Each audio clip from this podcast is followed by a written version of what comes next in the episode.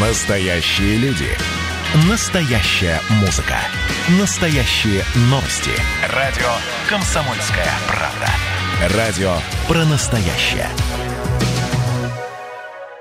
Мы сейчас э, дозвонились до Андрея Першина, э, дизайнер, режиссер и мультипликатор из Удмуртии, Андрей Першин, который сейчас живет в Риге. И мы э, хотели бы рассказать о том, что Андрей делает проект, э, это оживление панно советской эпохи на стенах э, зданий в Ижевске, выкладывает эти видео в своем блоге в Инстаграм. В общем, очень получается интересно. Мы решили как бы узнать, как это все делается, почему он решил этим заняться. Андрей, добрый день. Здравствуйте. Алло, здравствуйте. Ой, вас хорошо слышно. Мы дозваниваемся через Вайбер. Да, как у вас погода в Риге сейчас? По-балтийски, дождливо. Да, у нас солнечно. Хорошо. А не скучаете по Удмуртии? Периодически. Да. Ну Давайте... Вот, э... Да. Угу. Вы когда скучаю, вы увидели, что происходит. То есть это как раз такой акт ностальгии, что ли, а, то, что вы как раз делаете а, такие ну, оживляющие панно. Слушайте, ну очень интересно получается, так вкратце скажу, для наших слушателей, вот все эти э, панно, которые у нас есть на наших зданиях известных, известные, вы их каким-то образом делаете так, что картинка оживает. Как вообще эта идея пришла и насколько сложно это сделать? Идея ко мне пришла достаточно давно уже, потому что это не первая работа. Первая работа у меня была больше года назад, под Новый год я приезжал в Ижевск. И однажды просто при, при, когда я был в Ижевске, я подумал, э, гулял, проходил мимо уже известного мне оно и подумал, хм, а можно же их анимировать. И вот так получилось. Угу. Ну, а насколько это сложно сделать э, технически? Технически это в наше время технически уже, мне кажется, ничего не сложно. Главное. Сказал человек, который умеет это делать. Что вы сказали? Я ну, да, вы, вы говорите, что это сделать не так м, тяжело, сложно. Человек, который вообще в этом не разбирается, поэтому, знаете, это выглядит, что сделано, сделать это очень сложно. Не, ну, я говорю про то, что именно возможности, что сейчас это возможно, конечно, сделать. Угу. Не как, например, лет 10 назад. Сейчас это вполне реально многим, и говорю, что ну, просто нужна усидчивость, наверное, терпение какое-то. Ясно. А вообще э, вот эта э, технология или вот э, вообще вот то, что вы сделали, это насколько вообще, ну, как сказать, распространено Часто ли вообще э, это другие дизайнеры делают? Или это ваша находка? Мне кажется, э, мне кажется, в данный момент это сильно распространено. Ну, вот это вот заигрывание, совмещение реальности и какой-то фантазии, что ли, я не знаю. Просто многие делают это э, не обращаясь к истории, мне кажется, что ли, а больше делают это исходя из каких-то повесточных тем, например, ну, актуальных. Или или просто делать что-то очень абстрактное. А у меня все-таки какая-то прослеживается мысль, я думаю, что я хочу сказать и показать. И из этого, наверное, оно им. Слушайте, ну, угу. многие его поняли, как я считаю нужным. А как, а, а что закладывали, какой смысл туда? А, ну, ну, я думаю, что в этом видео нет чего-то удивительного, потому что я уверен, что ну, в Ижевске многие люди эти дома видели очень много, в течение дня даже, наверное, видит. Ну, кстати, интересно смотрится. Правда, я посмотрела, и э, это, если говорить про советское время, то кажется, что это такое все очень э, статичное, такое все монументальное, что ли. А когда картинки оживают, то в них появляется очень много жизни, какой-то даже современности, что ли. Ну да, это как я хотел подружить и прошлое, и настоящее, и обратить внимание жителей города на те драгоценности, которые у них, так сказать, под самым носом находятся. Только дизайнеры, видимо, это могут увидеть, э, эти изюминки. Не, я в Ижевске очень много идейных людей, которые этим занимаются в данное время. Потому что, мне кажется, сейчас прям всплеск все-таки идет к такой вот локальной истории. Ну, а вообще э, вы сами э, неравнодушны к советской эпохе, я так понимаю? Ну, не то чтобы советской, наверное, просто истории. А она же у нас разная была. А вообще ваша личная история, то есть э, вы расскажите, где вы родились и вообще как так получилось, что вы сейчас оказались в Риге?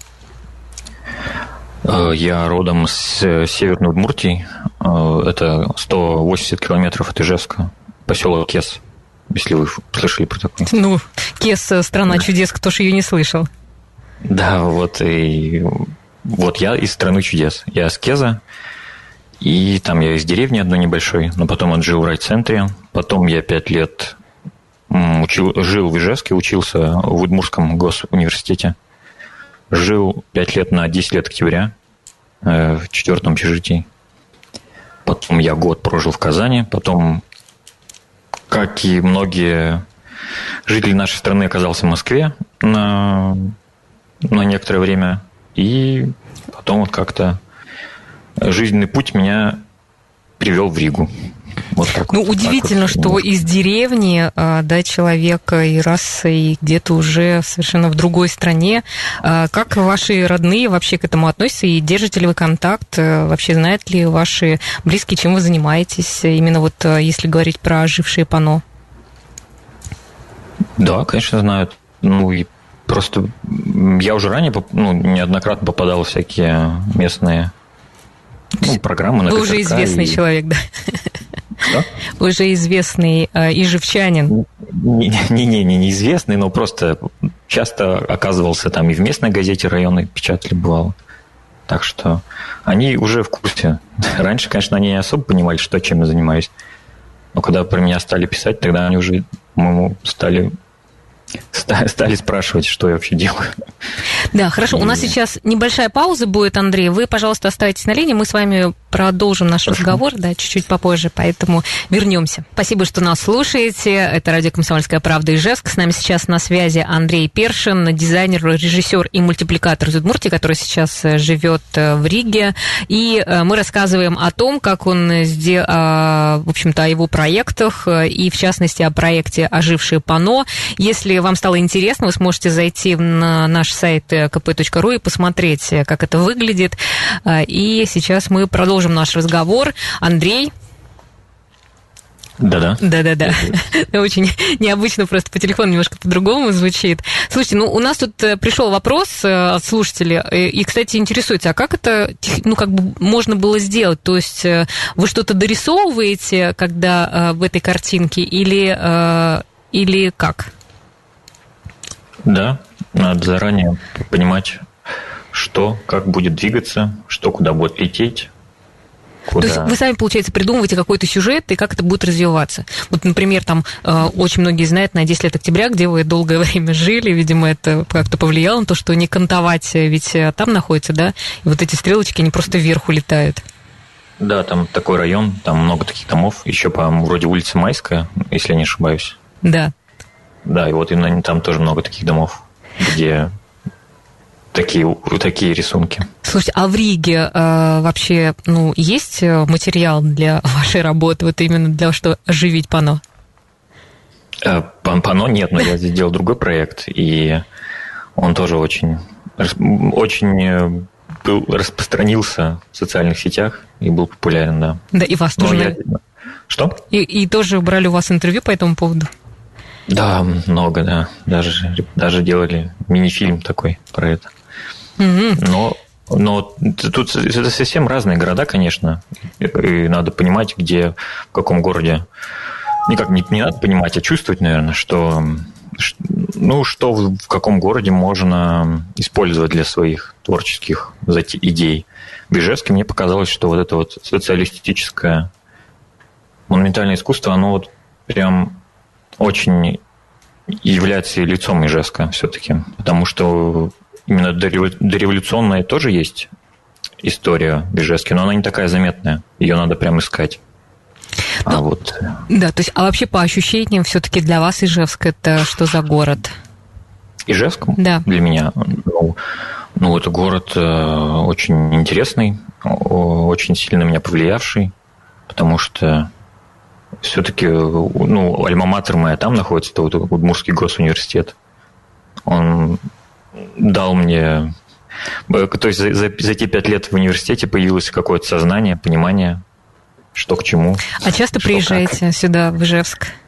Э, нет, уже, ну, сейчас еще такая обстановка в мире, ну, кризис этот вирусный, так что редко получалось. Но вот весной был, спустя полтора года, в апреле, получается. Месяц назад я да, был в Ижевске. А есть что-то, почему вы скучаете там с границей?